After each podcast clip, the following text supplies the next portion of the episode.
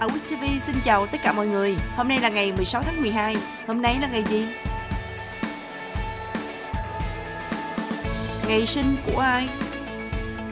Ngày 16 tháng 12 năm 1959 là ngày sinh của ca sĩ Tuấn Vũ. Ông tên thật là Nguyễn Văn Tài.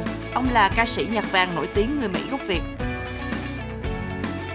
Vào ngày này năm 1962 là ngày sinh của diễn viên La Gia Lương. Nghệ danh tiếng Anh của ông là Galen Low. Ông là nam diễn viên điện ảnh kim ca sĩ nổi tiếng người Hồng Kông. Tại hãng phim TVB, La Gia Lương bắt đầu trở nên nổi tiếng với các bộ phim Thần thám ly kỳ và Thiên địa hào tình.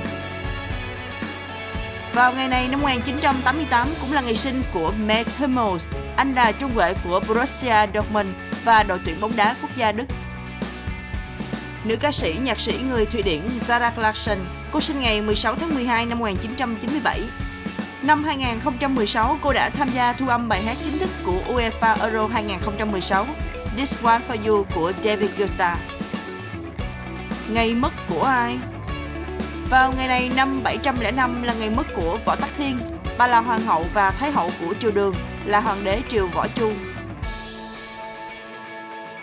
Ngày 16 tháng 12 năm 1308 là ngày mất của Trần Nhân Tông. Ông là vị hoàng đế thứ ba của nhà Trần nước Đại Việt.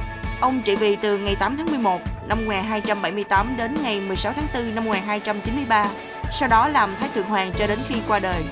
Trần Nhân Tông được sử Việt đánh giá là một vị hoàng đế anh minh, đã có nhiều đóng góp cho sự phát triển bền vững của Đại Việt cuối thế kỷ 13, cũng như việc bảo vệ nền độc lập và mở rộng lãnh thổ đất nước. Vào ngày này năm 1982 cũng là ngày mất của Colin Chapman. Ông là kỹ sư và doanh nhân người Anh.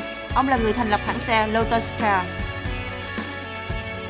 Vào ngày này năm 2010 là ngày mất của Trần Văn Dầu. Ông là nhà hoạt động chính trị, là sử gia người Việt Nam.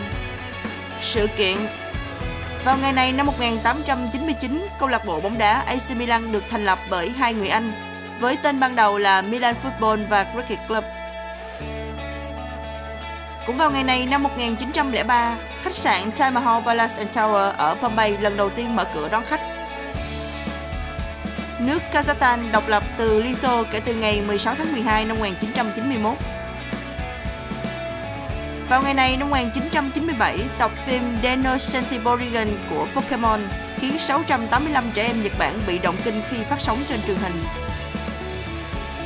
Ngày 16 tháng 12 năm 2002, tổ chức phi lợi nhuận Creative Commons ban hành giấy phép Creative Commons, một giấy phép bản quyền công cộng cho phép phân phối tác phẩm của một cá nhân.